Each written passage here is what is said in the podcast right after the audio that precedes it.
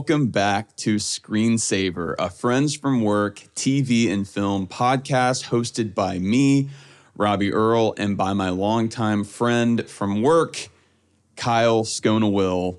And we are here on one of the one of the more special days for at least for you, Kyle, for me, and I think for a lot of folks, because we are talking about a Christopher Nolan film.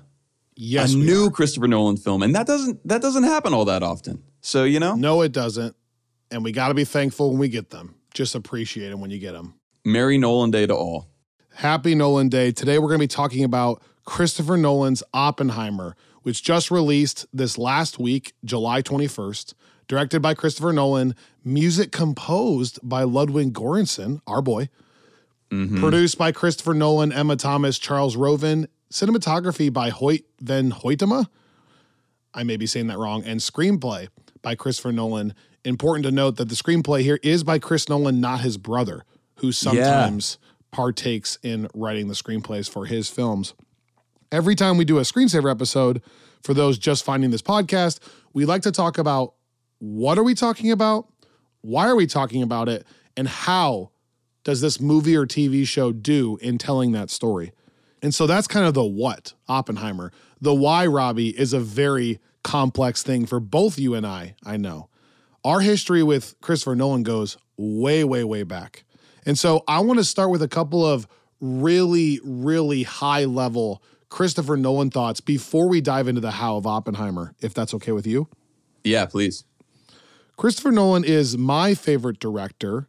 I won't put words in your mouth, but I know you're a huge fan as well. I think mm-hmm. he's not only my favorite director, he definitely is in the top five of best directors of all time, in my opinion. Just to portray the consistency of his filmography across his career, Robbie. I mm-hmm. briefly Googled this. His Rotten Tomatoes scores overall, I'm going to say a lot of numbers really quickly here. His worst reviewed film, his worst film by Rotten Tomatoes score is Tenet with a 69%, 76% audience. Wow. Listen to this now. Ready? Interstellar, 73, 86. The Prestige, 76, 92. Following, 82, 85. Batman Begins, 84, 84. Inception, 87, 91. The Dark Knight Rises, 87, 90. Insomnia, 92, 77. Dunkirk, 92, 81. Memento, 93, 94. The Dark Knight, 94, 94. Oppenheimer, 94, 94. Man. His lowest critical score is Tenet, which is still a good movie, of 69%. His lowest Yeah. audience score ever is a 76%.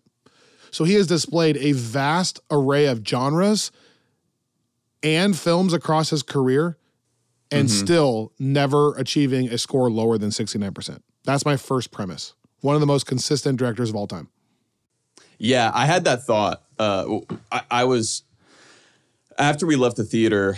I realized I had never had the chance to go back and watch Tenet again, which is something I've been wanting to do because I'd only seen it the one time in theaters, and that movie is famously hard to understand both conceptually and literally. It's hard to understand what the actors are saying. And so I finally got to go back and, and watch it and uh, watch it with subtitles. And I, I won't go into all that here because we'll talk about more of his filmography in other episodes, I'm sure. But there was a, a special feature where they kind of walked through his career from the the effects perspective, like how he kind of learned project by project how to do certain things practically. And so some of the famous moments that everyone remembers, like the the big semi flipping in Dark Knight or the crazy like wings off the plane scene in Dark Knight Rises, stuff with Inception, you know, with the centrifuge, like and so it was just really interesting watching his career progress, even though it's sort of from a different perspective than what we're talking about here. And yeah, as I'm watching, it's like these are all these are different kinds of movies, but it's interesting how he's he's got this particular there's a consistency like you're saying and there's also like a there's this unmistakable care that's put in to where even if you don't love all of those movies i feel like what makes christopher nolan really unique is i, I don't think that you'll ever walk out of a chris nolan movie feeling like y- you saw something that was poorly made I did not pay you to say that, but that sets up my other two disclaimers absolutely perfectly. You just touched on both of them. So I'll go with disclaimer number two Christopher Nolan never does anything half assed. Mm-hmm. He pours himself into every bit of the filmmaking more than almost any director ever. And I know any creator is going to say that they do 100%. But his entire brand, Robbie, is literally that he cares about every single detail. That is like how he's made his brand. right He has become the Dave Grohl of filmmaking, where it's like, doesn't have a smartphone, stays off the grid. You never see him doing media. Contrast that to like Taika Waititi, for example. right right he is all business. Everything I read about him is that he's all business on set. Phones are not allowed on set. There's not a ton of joking around. It is uh-huh. getting done as fast as possible and as intense as possible while still being an incredible work environment. It's not toxic, but it's just he's an all business guy who cares about the story he's making almost more than anybody. So you see that in the visual effects, how he treats CG, the writing, the thought about the concept of the story ahead of time, mm-hmm. and then the thought on how he wants to actually edit it and pace it. yeah So whether you like that or not, you cannot leave, to your point, feeling like he didn't care about the story he told. And then my last thing that you touched on, people at this point are starting to kind of learn what a Christopher Nolan film is. And you're right, I'm not going to go into detail on every part of his filmography because this is not our Christopher Nolan Magnus Opus episode here. but but 90% of what he does, you can see how these scores are explainable. It's hard to walk out of a film and feel like he doesn't care about it. But also, he's got a certain touch that you're starting to see, right? Like, even in this movie, the way he approached the storytelling of the color versus the black and white, and intentionally almost making that confusing so that he can have a big reveal at the end, like what Albert Einstein said to him. The uh-huh. way in Memento he does the color in black and white to, to show the different timelines. Tenet, the red and green, I think it is, to show the people going back and forth. He's he does a lot of thought into the twisty nature of how he's going to even tell the story. Even mm-hmm. Dunkirk, he doesn't approach the story just linearly. He wants to find a way to basically keep it non-linear. He demands that his audience is intelligent and paying attention. And I know some people right now are rolling their eyes at what I just said, but I think that that can turn a few people off. Some people, if you're not paying total attention, or even if you're paying attention, but it can cause you to almost roll your eyes at the pretentiousness of the film because it's not your scene or you're missing some details or for whatever reason you're not totally engaged. If you are not totally engaged, it can come off as confusing, pretentious, and I can see that a little bit. So I can see how some people would give these movies one star review, but 90% of the time, if you are paying attention, it is so rewarding for the audience to find and catch all of the things. And to your point from previous episodes, it does often demand a rewatch just so that you mm-hmm. can catch all of the stuff that he's trying to tell. So does he sometime intentionally make it confusing to lose the people who aren't willing to pay attention? Probably. And that can be an eye roll. But for the most part, if you are paying attention like he demands you to be more than any other director I know, it can be such a rewarding experience. So that is my opening Kyle rant on Christopher Nolan. Thoughts? Wow.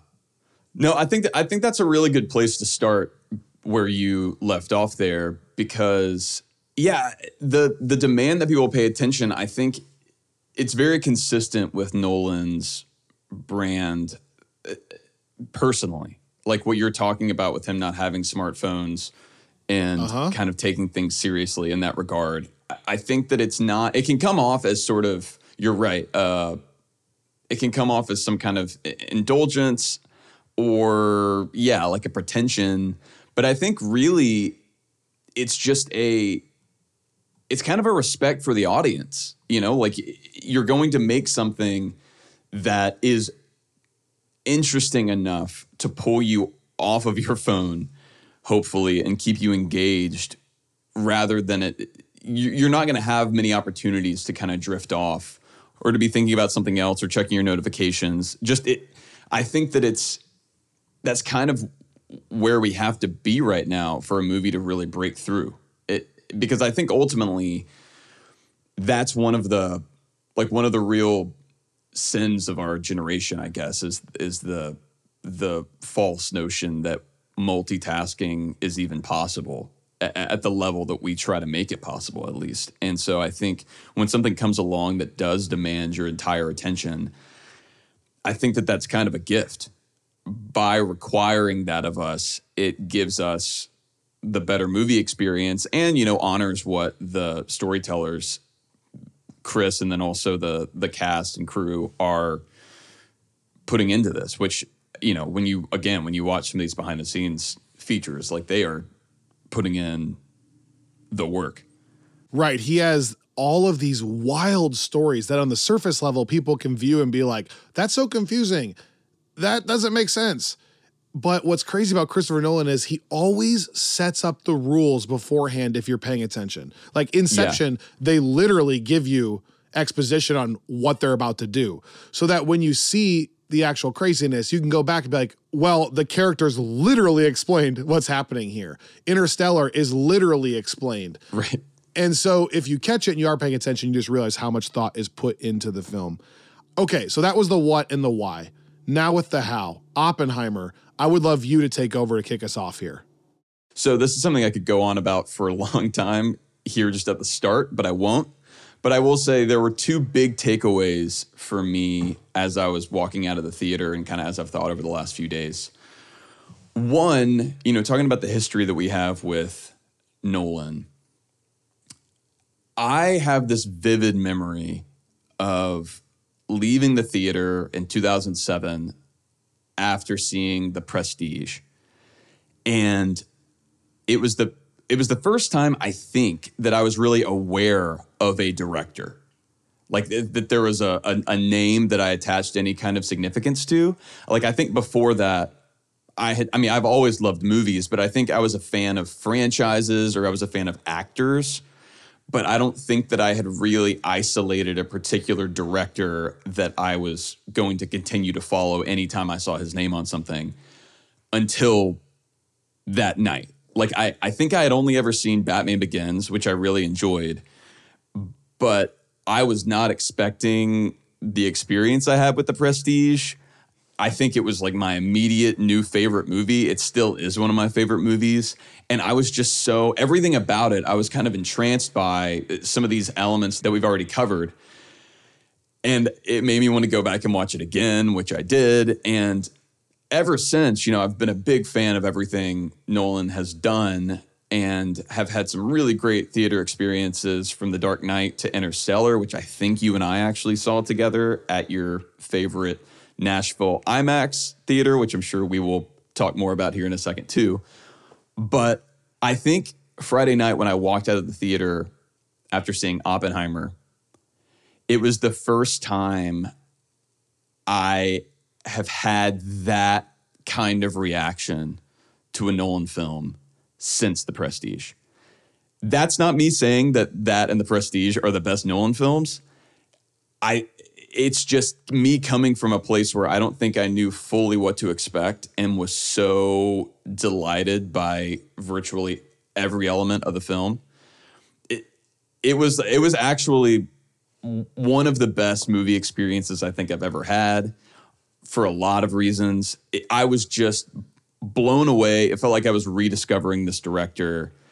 And that's why I can continue to gush about this for as long as we will go on the episode. But I do have to say, you know, like I, I, as someone that's a big fan of Nolan, this just really exceeded my expectations, and, and I felt that those were pretty high.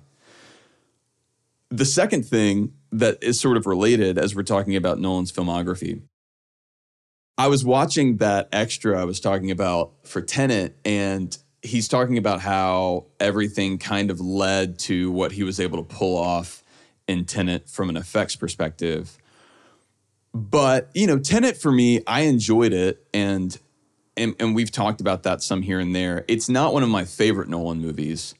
And in some ways, it felt not like a regression, but you know, it's like Inception and then Interstellar. It, it felt like he was moving forward and chasing kind of new ideas. And it felt to me like Tenet just kind of lived in that Inception genre and was a different take on that but didn't do it as well. without right right this movie actually feels to me like the culmination of nolan's career like i I- i'm obviously i'm looking forward to getting more things from him but as i was thinking about it and you brought up some of this already it's like some you can find elements through everything he's ever put out that show up here in Oppenheimer from the like non-linear storytelling, the black and white, like you're talking about, the effect side of just how good he makes these like atomic bomb tests look.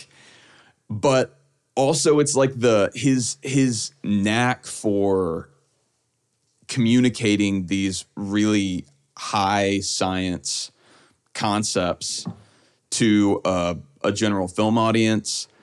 Some of the cast members that he's kind of collected as as frequent collaborators. It's like you see all of these these instincts that he's honed over the years and it just comes together in this way that i i think is is really a perfect distillation of of his filmmaking like eh, to where if if i wanted to show somebody like this is what a, a christopher nolan film looks like i think this would be the perfect way to do that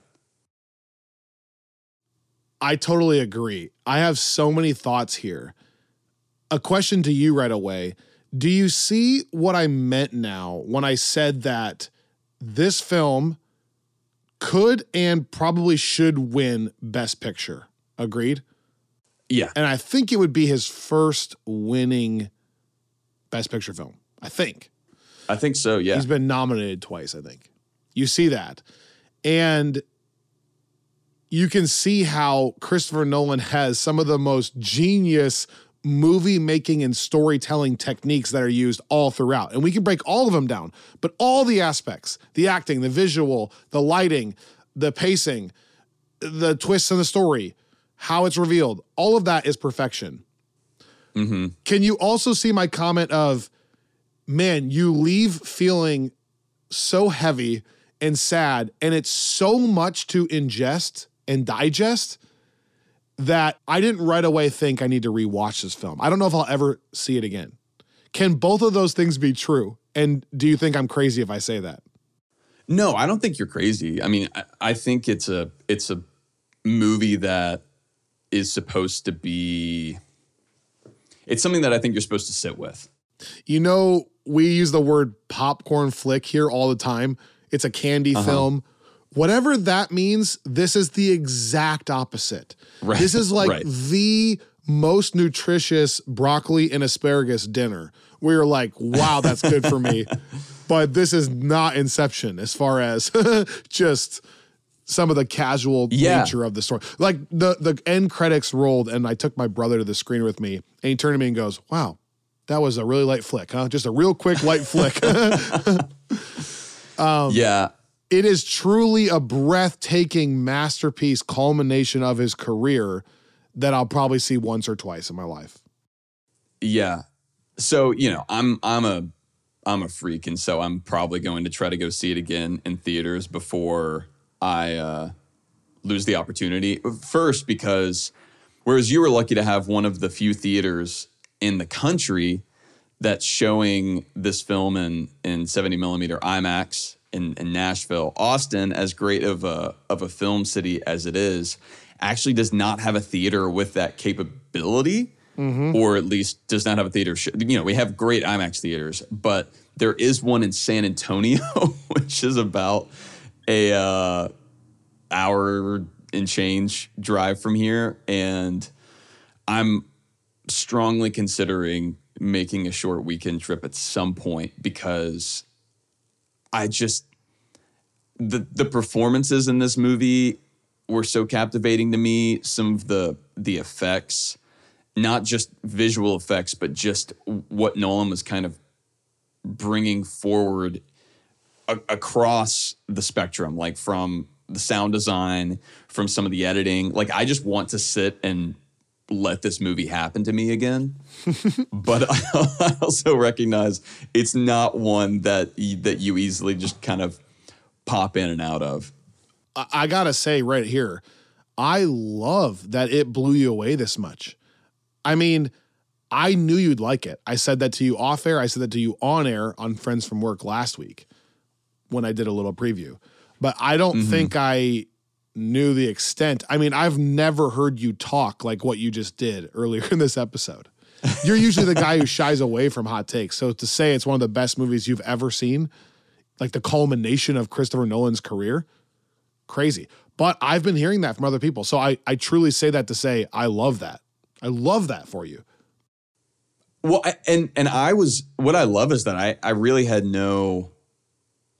I had high expectations, like I said, and that I just I know that Christopher Nolan doesn't make bad movies, and the cast was looking really great, but you know I was wondering what we were going to be getting here because Dunkirk was while it still definitely utilized some of those same techniques was kind of a different thing than the you know it's like i think tarantino said that dunkirk is when what chris nolan became not a comic book movie director which is I, i'm not necessarily subscribing to that but i think i understand what tarantino was saying. Like even inception and interstellar they're not comic book movies obviously but you can see how they would they would be made by the same guy that made the dark knight movies. And then Dunkirk felt like a, a real different step. And so I just didn't really know how Oppenheimer would fall in that spectrum.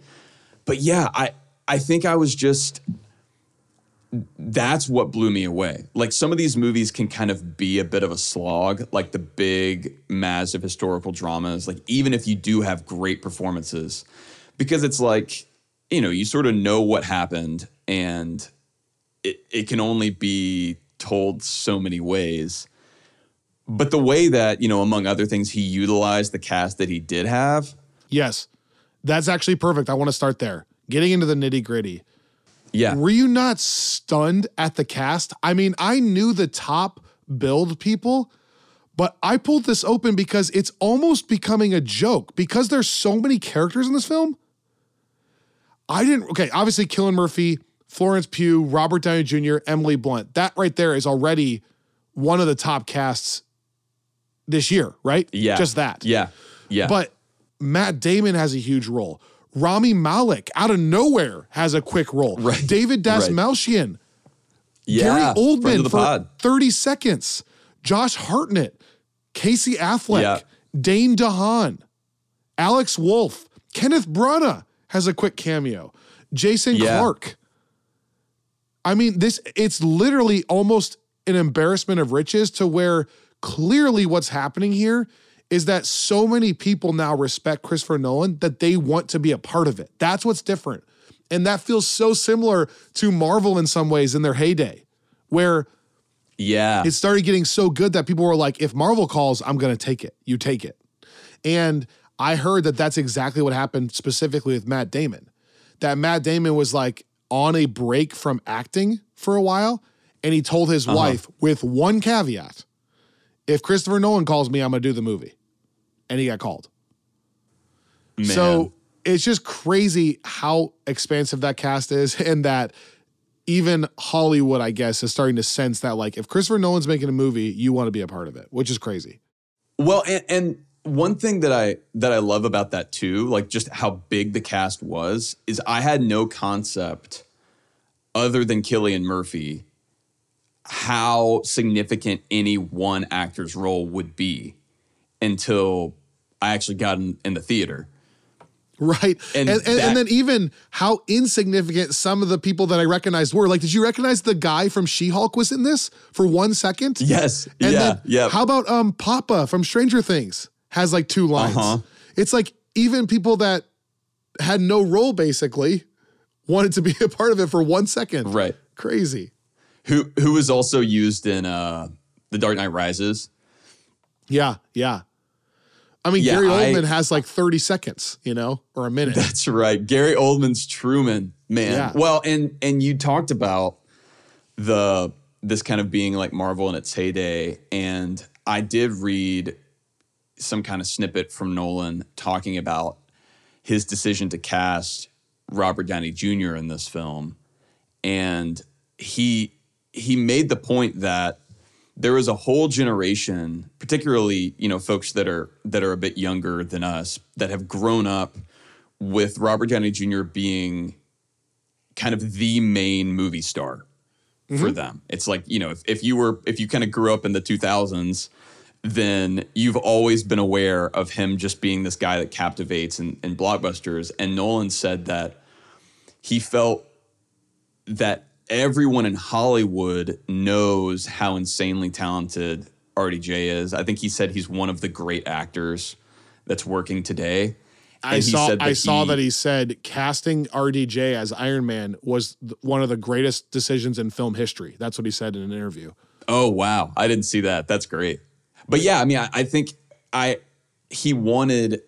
Fo- again, I don't think this was belittling what RDJ has done on the Marvel side, but Nolan wanted audiences to see the full range of what Downey is capable of. And so I think that this became kind of a, a, showcase for him. And you have these moments between him and Cillian Murphy that are just electric. I mean, I think that those are are both two of my favorite actors. They're two of these actors that just no matter where they show up, they're going to be delivering a perform like they're setting the bar in, in any given scene that everybody else will have to try to hit if they can. The sequence at the dinner table where they're arguing about if there's been a spy in the bomb and RDJ keeps showing the chart of the Soviets having uh-huh. some kind of nuclear thing was so captivating and had a tiny bit of humor how they had to keep moving the plant. That was a standout for me, uh-huh. getting to see them interact together actually, because there were so many sequences where they actually weren't in the same scene. They talked about right. this on their press tour. They're both main characters, and I think RDJ had an even more elevated role than I anticipated ahead of time. Is that fair to say? Oh, for me, definitely. Yeah, but they're hardly on the screen together, which is wild. And so they're like enemies yeah. that aren't actually facing off very often. When they actually do, it's amazing. I mean, that's what I said to you in the preview last week. I said Cillian Murphy could be nominated and should be nominated for Best Actor. And RDJ and Emily Blunt could probably be nominated for Best Supporting Actor and Actress. Um, I'm not. I'm yeah. not wrong. I don't think on this. No, I mean there are a lot of yeah, there are a lot of elements of this that I would like to see called out at the next Academy Awards. And I don't always feel that way. Like, I think I often walk away from a movie and I'm like, oh, that is Oscar worthy. I would love for it to win a lot of awards. But this okay. is one where I'm walking out with a lot of specific categories that I think this movie should win in. So, speaking of specific categories, I've been waiting two weeks to talk to you about this specifically, which is just, I said there were some things that were unexpected. Let me give you a tiny parallel a couple weeks ago on Screensaver, my friend Stephen Matthew and I talked about how in Mission Impossible Dead Reckoning, which I freaking loved, there was that famous stunt that we had seen all the behind the scenes of. And then when I actually got to it in the film, it was a little bit of a letdown because we had seen so much of the behind the scenes of it first. Right. Um, right.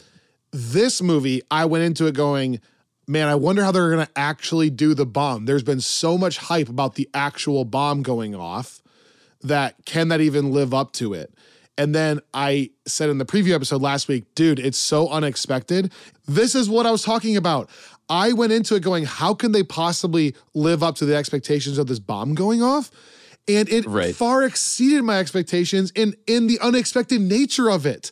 I thought the whole build up of you know the guy putting on the sunscreen, some people not knowing how far away is safe because they've never done this, Uh-huh. like the idea of like what if this keeps a chain reaction going and the whole world ends? Someone sitting in their car to protect themselves just in case, not knowing how to handle it, and then the light on Cillian Murphy's eyes, the editing of it being Yeah. totally silent except for Cillian Murphy's breath, which I have chills right now. Uh, and then Yeah. just the audio of him, and now I've become death, destroyer of worlds. And Yes. all before there's actually a sound effect of the bomb. And then dragging that out so obnoxiously long. Then the Uh-huh. wind knocking them back. And finally, in my 70 millimeter IMAX, the sound effect of the bomb hitting you being so startling because you've you've been Yeah. lulled to sleep that there is no sound effect. It, in every way, exceeded my expectation on how they're going to do it. It's so unexpected, even though I knew they were going to blow up this bomb. How could he find a way to make it unexpected? And he did. It's just mind blowing to me. I no, I, that's one of my. I mean, you know, unsurprisingly, I guess one of my favorite moments. And I asked you in in one of our recent episodes because you saw this before I did. You know, I I said I was curious to see how they would address certain really famous Oppenheimer moments, and the one that I really had in mind is that quote, "That I am become death," and I I just it's such a it's such a famous line that I was worried it was to be a little on the nose or like I was I was worried it, w- it was going to be hard to avoid a, a level of cheesiness just because anytime it's like and then here it is like the big Oppenheimer line. And the way that Nolan delivers that line as a flashback from the the first time he and Florence Pugh were together and you hear both of them breathing in the background like it's it's the audio cut from it without the visual flashback I thought that was one of the most exquisite moments uh, of the entire film in what it did tonally and in just the level of like especially given the impact that that relationship has on how we view Oppenheimer's character, how I think he's viewing himself and viewing like the journey that's led him to that point. It's there's such a I mean, you're right. It's a there's a heaviness there, but I love the intimacy that we get in a scene that is so huge in terms of its its you know global repercussions. And that was there are several there are several moments like that throughout the movie that I think are beyond anything I've ever seen Nolan do both practically and just emotionally what he's able to elicit like I felt the same way with the the sound of the stomping in the bleachers Yep. that we hear kind of for a while without really knowing what it is. And then that moment, whenever he's you know, almost having like a like a panic attack, but saying things that are so clearly at odds with how I bet he Japan feels. didn't like it. Yeah. oh man, it's like so heavy. Yep. So again, back to my preview, I said that if Ludwig Göransson doesn't win for score, which I think he will, because the mm-hmm. score is also magnificent, they need to win for some kind of editing and sound design. And that's what I was meaning. The fact that the bomb is going off and there's no audio, or the fact that mm-hmm. he's having a panic attack with the weird audio where you're only hearing a single voice or breath while the stomping was building up right before it, and the stomping stops in his brain. And then even the visual editing of the effect of him looking at people that are happy and cheering and then seeing them crying or a face melting from the radiation Yeah, or like yeah. realizing what was happening. I have chills right now again. Oh my gosh.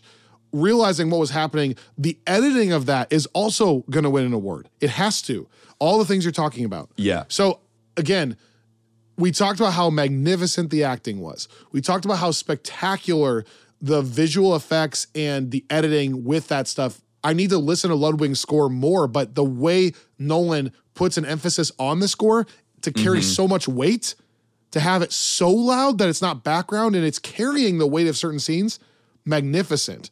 And we talked about the unexpected nature that somehow the bomb going off exceeded my expectations. But I still haven't even talked about my favorite part of the film yet, which is that I had no idea the extent this was going to be a case study of Robert Oppenheimer. Cillian Murphy's performance tied into that for sure. But I thought the writing of taking a guy at the beginning of the movie who is so excited about science and he's a free uh-huh. thinker, he's far left, he's liberal, he's borderline communist, and he just wants to dive into physics and what that could look like. And that gives him so much joy to trace that character for three hours and see how he ends up with the final shot of him visualizing all the nukes going off and just how sickly he looks and the panic on his face. To go from there to there, I thought was magnificent storytelling. The panic attack sequences that we're talking about, the sequence when Florence Pugh, Pugh's character died and what that did to Oh, him. man. The Yeah. sequences where he realizes he can't be cheating on his wife, but then he's loyal to his wife, but then not loyal to his wife the the specific sequence I thought that was genius, and some people are going to find this controversial. The fact that they didn't actually show the bomb going off in Hiroshima, but Uh-huh. but but the the sequence where it's the second the test is positive and and it works and they're celebrating, like one minute later, Matt Damon, who's his biggest ally, goes like, "We'll take it from here." Boxes up the bomb, carts it away, and it shows this shot of him staring like, "What? Like it's over?" And then he says like, "I'll call you." Right? He's like, "No, no, no, your job's done. Like you don't need to call us anymore." He wants input in the decision now Yeah, that he did yeah. it, and then all of a sudden he just gets the news like anyone else that they did it, and how that character study of realizing like, "Oh my gosh, I did this." The government totally cut me out, and now I have no say and Yeah. that's when it shifts for him, like realizing it's not just science anymore. I've become death. Yeah. That well, no, char- I mean, that character study far exceeded my expectations, bro. Oh, The way, no, for sure. I mean, the yeah, the the way that he asks, because Oppenheimer at that point is arguably as their as the Manhattan Project is kind of coming to its end, he is arguably the most powerful man in the world in, in terms of the amount of access that he has, in, in, in terms of how significant he is to the American government at a point where the US is kind of reaching a crescendo of power. And then right after that, him asking, Can I come to Washington with you? And the response being, Why? no, we're good. it's like it's so yeah i mean it, it, it's like you feel like he has been almost not duped but Well, kind definitely because then he's put on trial. yeah well and, and even that you know i mean i talk about all of the different elements of of these films we've gone through and i think what i didn't expect here you're talking about not expecting the case study i you know i think one of the things that makes the prestige so special for me is the kind of rivalry relationship that it's centered on between hugh jackman and christian bale's characters. And I I really I think this is the first time we've gotten that in a Nolan film since then, where it's clearly, you know, the the difference here is there is one main character, but the thing that I thought worked so well in the prestige is you end that movie and you're really not sure Who to root for. was right. Yes. Yeah, like, and I think it's because neither neither is. Right. And here it's kind of like I I loved that that yes, there were moments where you're supposed to really hate RDJ Strauss and you think that oh he's you know really he's the bad guy and he's hanging Oppenheimer out to dry. But then you think about what you've seen of Oppenheimer and the very end where we're hearing about he wanted this this is exactly how he's going to basically try to exonerate himself in history by by making himself this martyr that's been persecuted Yeah. She says, "Did you get tar and feathered on purpose in public to to try to cover up your image, something like that?" And he was like, "Well, we'll see." Yeah. Yeah. and it's and it's it's kind of true, right? Like I I think that it it both it rings true in the way that we look back at Oppenheimer, and I also feel like it it rings true to the version of him that we saw throughout the film. But it, it's such an and you're right. I mean, the character study side of that is fascinating. I, I, I think on both sides because what I love, yes, we see all of these complications within Oppenheimer and, and his sort of contradictory motivations. But there's also such a focus in this film on the the various egos at play and how much that impacted the history of the world and how many things were were motivated you know regardless of the outcome of the events themselves the motivations were often so petty and so it's like the the version of Truman that we get you know which is like a very intentional take both on that president and on the the kind of perspective of the US when they're dropping the bomb but then you know of course the big one being Strauss and this all coming down to what he thought was a slight against him from Oppenheimer to Einstein that we then find out had nothing to do with him at all. And and how much havoc has he now wreaked because he assumed he couldn't imagine that whatever they said was not about him. And so he goes on this vendetta that ultimately you know spirals his own career and, and changes the trajectory of, of uh, Oppenheimer and potentially of U.S. foreign policy. And so to root it all in again, it's that it's the the juxtaposition that Nolan does this entire movie of the the kind of intimate and the epic. I love the prestige call out and the rivalry there because I think that is the only reason why he would include and put emphasis on Florence Pugh's character and Emily Blunt's character is to actually take your view of Oppenheimer down a little bit so that it's not Oppenheimer's the hero, RDJ mm-hmm. is, you know, Strauss is ruining everything.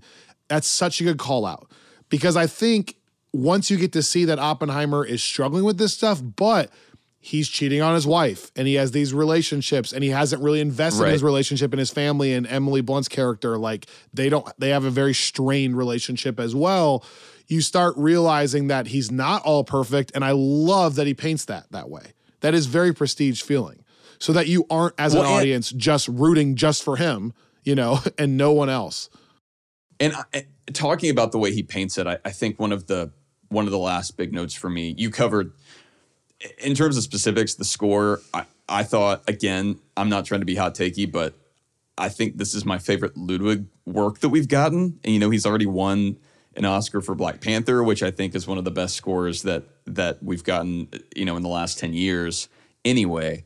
But this is one that I I cannot get over. And you called that before I went in.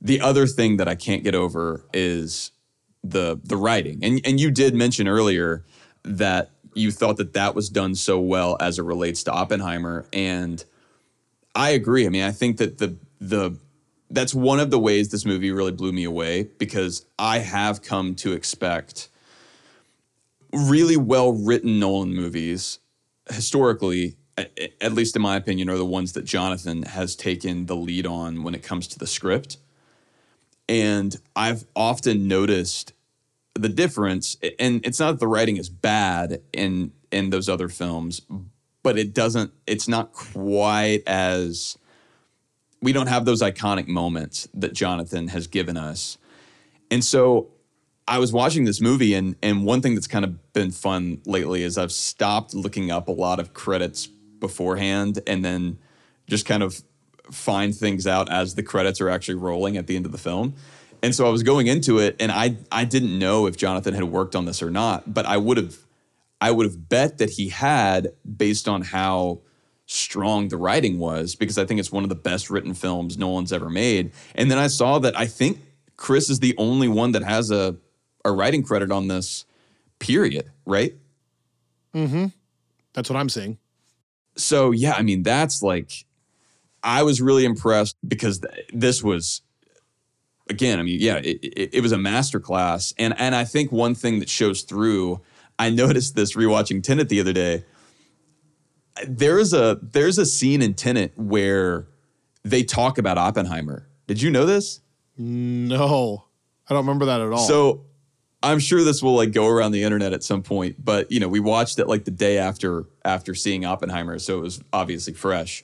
But there's a conversation where it's the it's uh, the protagonist Washington's character, and I forget who he's talking to, but they're talking about the impact of the bomb dropping, and they talk about specifically. I mean, there are several lines that are lifted almost straight from you know, or, or appear to be lifted straight from the screenplay that we then got for Oppenheimer, but talking about the chain reaction that could destroy the world and talking about the way Oppenheimer felt about that leading into it and what they were afraid might happen. And so it's interesting.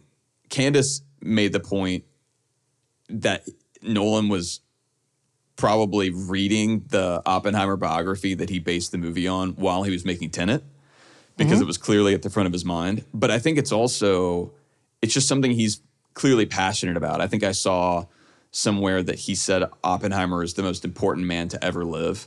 It's a it, it it's clearly a story and a topic that he is personally passionate about.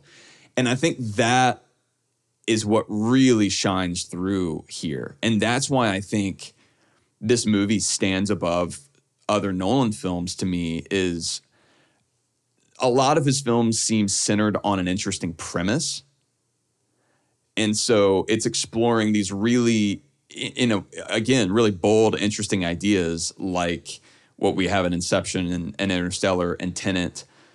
But I think my favorite Nolan films are the ones that are as much centered on a particular character as they are the the context. And I think this is the most character driven thing that I, I think we've ever gotten from Nolan. I think aside from, you know, maybe the, the Batman films, which are obviously a very different different thing. So I think you're totally right.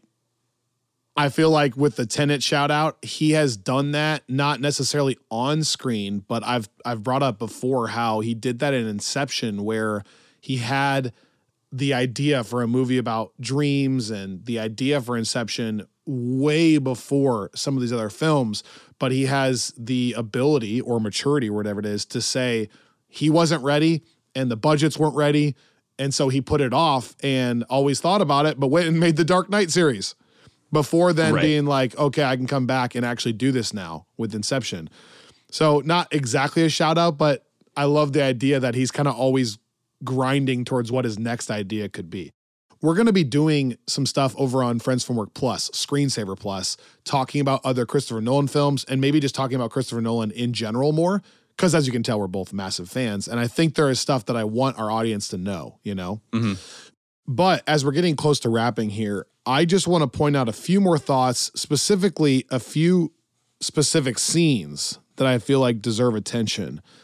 I thought the first sequence where Oppenheimer is sitting in the government council room where they're discussing if they should drop the bomb and where they should or should not drop it and if other countries have it already, etc. I mm-hmm. thought that was just a chilling sequence.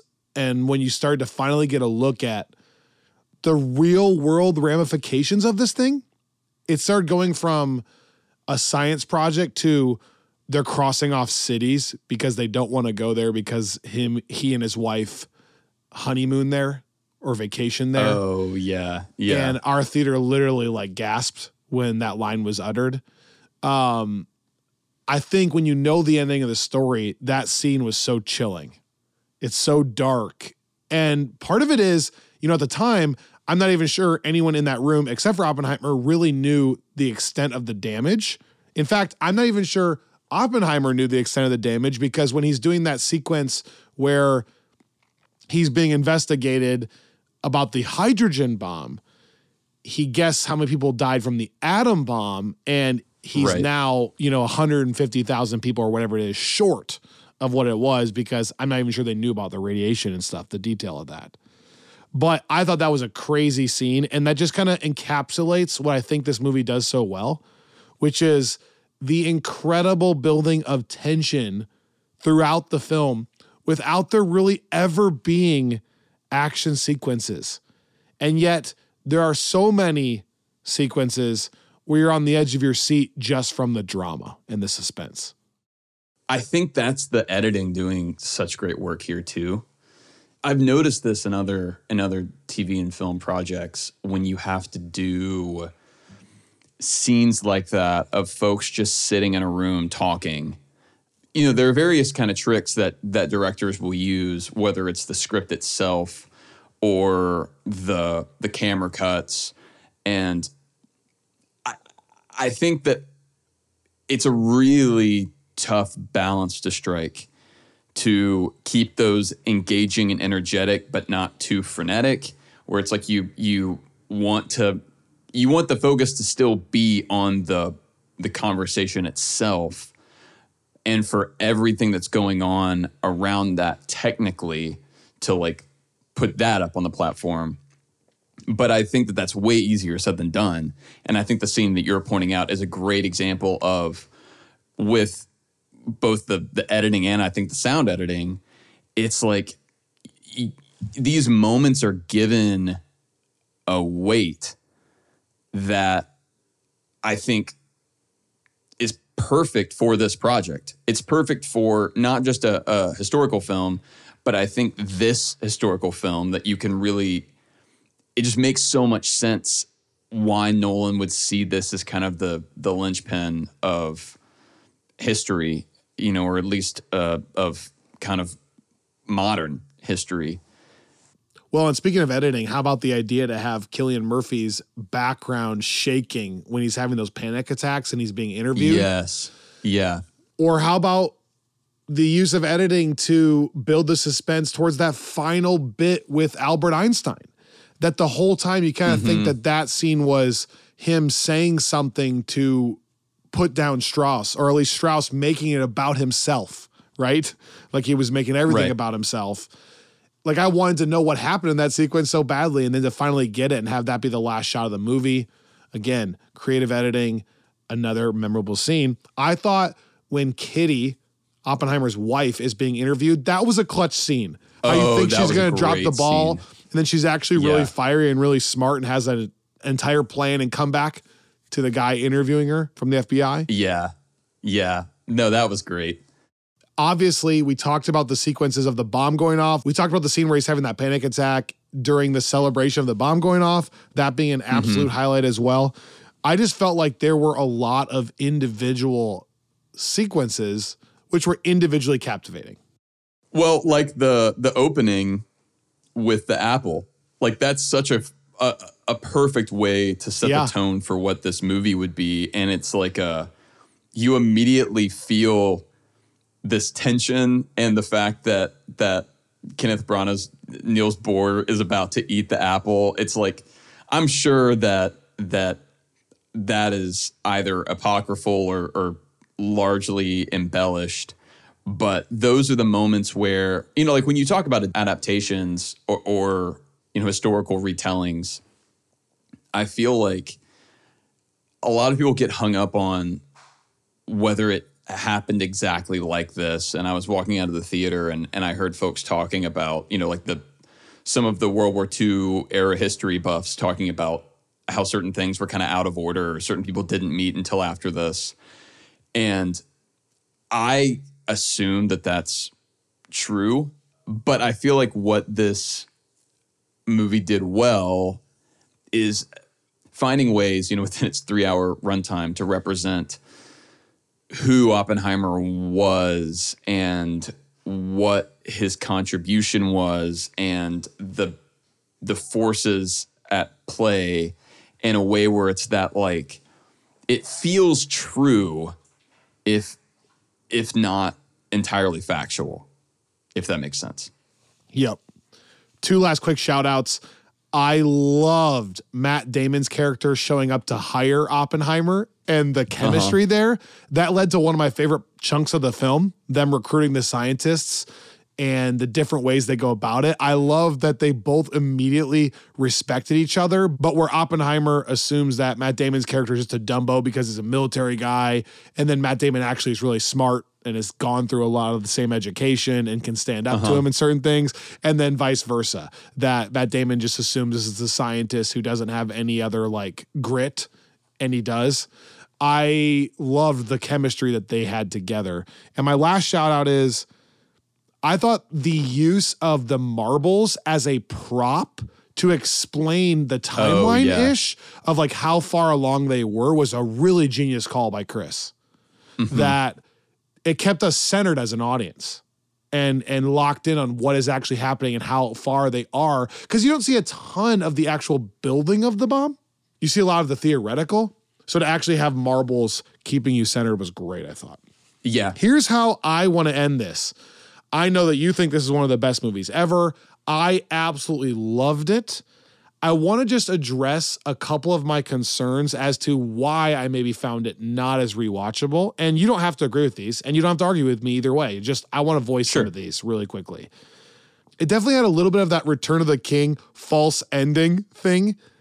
I mm. think because so much anticipation was built up about the bomb, I thought so little about what would happen after the bombing like I thought that was what the movie was about. And so it was mm-hmm. genius to have these other plots interwoven for sure. But because I felt like that scene was executed so well, I'd be lying if I said I wasn't a little bit distracted or emotionally confused that the movie went on for another hour after the bomb sequence. And so it took a little bit of time for me to recenter like, oh, he's not just trying to tell a story about the invention of the bomb, he's also really trying to tell this story about Strauss and Oppenheimer, which I thought was executed well, but I a little bit lost focus for about 30 minutes after that when I didn't realize it wasn't finished yet. Yeah. No, I think I think that's fair. I, I think to me, that's where a lot of the the complexity shines through. So I'm glad that we I'm glad that it continues on and, and kind of moves to the focus on him and Strauss. But I I do see I can see a world where this movie was, you know, two and a half hours or or less, and that was the finale. For sure on paper, totally. Like I never would want him to cut out the back half of the movie because that character study is some of the most rewarding chunks of the film no doubt. Mm-hmm. But just in my first viewing, I was, I guess, surprised that it was still going. Now, in hindsight, I see what he was doing. And I think that that actually leads perfectly to my second point because if I watched it again, I bet I would catch even more of stuff that I liked at the yeah. end. Um, but my second point is I admittedly didn't know a ton about the historical side of this. I knew who Oppenheimer was. I obviously know a little bit about the politics around dropping the atom bomb in 1945, mm-hmm. but I, I would never call myself a history buff. And I do think that if you don't know a ton about it, while it does inspire people to go read about it, which it did for me, I immediately started searching the real stories of these people, which is amazing. Mm-hmm. I do think that some of Nolan's editing in the non-linear nature of this and the sheer amount of names that show up do make it a little bit confusing. Like if you don't know who all these different scientists that he's recruiting are, there's right. a little bit of a lack of payoff when they show back up in the FBI interview when I can't remember who is who. So they say, "Oh, Doctor So and So, he's the traitor, or he's the spy, or he's this." Yeah, right. You a little bit get lost, I think, when I don't know the real names at who's who. And so, like some of those payoffs, like Tenet, a little bit didn't quite hit for me because I was a little bit confused. Whereas now that I know, oh, that's that name with that face, and there's a, and there's so many characters. I mean, holy crap! Once you know that name with that face, I think a second watch would be rewarding in that facet yeah. to like see, oh, like the one guy who tried to walk out and then Oppenheimer didn't let him walk out, right, but then he right. turns out to be the guy ben that kind of I think Right, but then he kind of doesn't stand up for him at the end. Like that whole dynamic would pay off more now that I kind of know what's going on. So I just wonder if it was maybe a little bit too bulky in the amount of characters and the amount of non-linear edits to make it a little intentionally too confusing, which is Christopher Nolan's nature at times. That's a mm-hmm. little bit of a drawback for me. Thoughts? So yeah, I that kind of dovetails with my really my only concern leaving, if that's even the, the right word. It, it was something I thought about during the movie. I, I need to watch it again, and I also need to read up on this because I, I think that I've I have seen Nolan has commented on this, but I haven't seen what his actual comments are. One thing that I found a little bit confusing at points was he had the the black and white narrative, right, that was based on Strauss, and then we had like it wasn't as though it was just one black and white and one color narrative because the like the color side of it, you know, was jumping a lot in you know in between various times, and I thought that you know like Memento, right, where you you just have kind of two ways the story is being told, and you kind of start to learn that the color one is this and the black and white one is this. Here, I thought the fact that he used that model, but then also had like multiple stories and memories within memories within certain timelines risks some potential confusion. Like, I think I was able to track with it the whole way, but there were times where I was like, I wonder if there was a cleaner way to Yeah. have done some of this where you can still keep the nonlinear thing, but not make it, you know, because there are times where it's like, okay, I have to kind of actively place myself in the correct timeline here or at the correct point in the timeline. Right. I didn't realize that what he's trying to do there is subjective versus objective. Have you heard this? No. Okay, because I figured it was one was the way I read it was one's from the perspective of of Strauss's character specifically, and one's from the perspective of mostly Oppenheimer. So Nolan clarified You're saying that something kind of different than that. Well, it, different than Memento, obviously. It's not just a timeline drop, it's a subjective for Oppenheimer or objective situation. And one of the things that I thought was really unique reading about this film was that I didn't realize that the majority of the script was written from Oppenheimer's perspective. So Nolan so wanted to put an emphasis on Oppenheimer and Cillian Murphy's performance that it didn't say Oppenheimer walked across the room. It said in the script, I walk across the room. oh, I now That's walk across the room. I now th- am thinking this. That's what the script looked like. And so all the other characters were fully aware that, like, this is Oppenheimer's movie. However, I think that those black and white sequences are supposed to show that that's the time it's not Oppenheimer's perspective. huh. So, anyways, I I don't need to get into all the nitty gritty of that. I think your point still stands that again, Christopher Nolan requires you to know some of this stuff to fully appreciate it, right? Ahead of time, which is a good and sometimes bad, I think. That's all. But I yeah, and- and- I love it because it rewards people who dive in. Yeah, and I do want to rewatch it with that in mind now, uh, because there were a couple times where it's like, so like if if we have a black and white scene of of Strauss remembering a moment with Oppenheimer, but then when we get the actual scene, it's in color. Is that an exception to what you're saying, or is that still supposed to be we're getting Oppenheimer's version of this thing that Strauss is remembering? So what I'm saying is fact, but I am not the expert in it. We we would need Christopher Nolan on here. And I saw this movie once a week ago, so I need to rewatch it now with that in mind. But I couldn't answer every question you have right now, to be honest. Okay.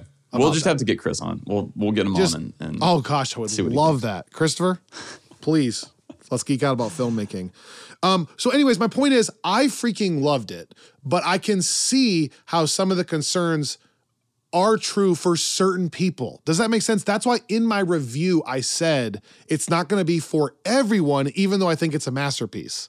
Because I think Yeah. some people will Yeah. get confused by some of that stuff. Some people will interpret the long runtime, especially the long runtime post the bomb, as like, what are we doing here? Again, I loved it, but I can see where that's coming from. My last critique, and then I want to wrap this episode up. And this is so minor and so dumb. This is a running trend of Christopher Nolan, and I don't fully, I'm just not on his team with this one thing. Again, he's my favorite director in the world.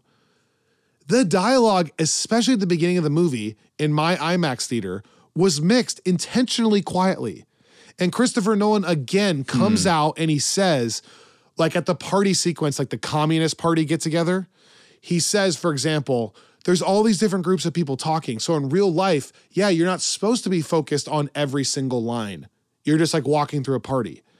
But Chris, the realism doesn't work here. That's where it falls off because hmm. if a character gives Oppenheimer a look or a wink or a smile, it's showing us like we're supposed to have heard what that character said. Otherwise, I don't understand why Robert's reacting that way. And there were scenes where it was really hard, especially the sequence where he first meets Florence Pugh and they're like going back and forth. Mm-hmm. It was really hard to even understand what they were saying because it was mixed so intentionally low. He did this with The Dark Knight Rises. He likes to uh-huh. he likes to mix the music and the sound effects so loud so that you really feel them when they hit. But what ends up happening is the dialogue is so hard to hear that yeah, Bane would be hard to hear, Chris, with a mask on. But I am trying to watch a movie where like his line is supposed to have impact. So I have to hear it even if that's not realistic. And I felt that just a tiny bit. If you want me to have all the same reactions that Cillian Murphy's having to these scenes, I need to be able to hear what the other person's saying. You know, but to your to your earlier point, and you know, again, this is all kind of on brand with Nolan, but because I I agree with you generally, I do think that he's doing the same thing with the sound there that he is with his his kind of filmmaking as a whole, which is Yeah, it's forcing intentional. you to lean in. You know, so so it's like because you can't hear it that well. Like aside from the realism, it, it's also making you lean forward so you can catch everything that Bane says, and then it makes you all the more dialed in. You're 100% right. I it's intentional. And while I typically appreciate what Nolan's trying to do there, I just think I mm-hmm. for me, I usually draw the line at myself. I am trying to be as engaged as possible. I am a diehard Nolan fan. Right. And if you're losing me, a la Tenet, then I'm like, okay, Chris, I think it's gone one step too far. That's all I'm saying. If I'm struggling to hear it, a person who's an audio engineer obsessed with Nolan trying to hear it, mm-hmm. I think maybe you've gone too far. That's how I felt Tenet. A really good movie with some amazing twists that I didn't catch even as an educated member because it was so confusing. So yeah. this is not nearly that, but I do think he intentionally, at times, slightly over confuses it for the audience. I no, I think that's fair. It's interesting, you know, I'm talking about wanting to go see this again in a different format. I never felt that with this movie. Like the the uh audio concerns that that I definitely did in Tenet and and rewatching Tenet at home the other night, I I still was like, yeah, I'm I do not generally like watching movies with subtitles. It's an it's a real point of contention within the household, and that is one where I was like, yeah, I mean, I feel like I did not catch like a good twenty to thirty percent of these lines when I saw it in theaters for the first time. It's a trend with him. I don't have any science to back this up. I do think there's a chance that the 70 millimeter IMAX is even more dynamic from the sound perspective. I would believe that. And so it's possible that like when the bomb hit me, it was even louder than when it hit you, like startlingly loud. Yeah, But yeah. that the dialogue then is the other extreme, right? That it's even harder to hear. It's possible that the lows are lower and the highs are higher. I don't yeah, know that. I feel like yeah. I I wouldn't. I mean, I'm, it sounds like that's his preferred format for this film, and like if you watch it at home in headphones, it might just be more compressed. So the whole thing is easier Right. to hear. which that that leads me to my final point here, uh, which is less Oppenheimer related and just uh, a- a Nolan comment that I found to be vindicating. I don't know if you saw this clip going around of uh, it's he and Cillian Murphy in a video store, like I, I think somewhere in Europe. Someone asks him how he feels about physical media like like Blu-rays and and 4K discs versus uh, digital, and he talks for like you know 45 seconds about why 4K and, and Blu-ray discs are the definitive versions of his film, and how it's where he can get the exact like lighting and like he gets into like brightness and sound and and basically avoiding it, it's more control and you're leaving less up to various streaming platforms that will kind of put their own compression on things. And i as somebody that am frequently asked why i continue to collect discs of certain movies felt very affirmed by that because I feel like if anybody uh, is qualified to talk about the you know the definitive way to watch movies like this, that it feels like Nolan. Whether that's a thing that you find endearing or to go all the way back to the beginning uh, to be very pretentious, either way, that was like the perfect icing on the cake for me coming out of a of a weekend where I was very much in Nolan world to, to get that nice little little pat on the back from Chris uh, that uh, my collection's valid.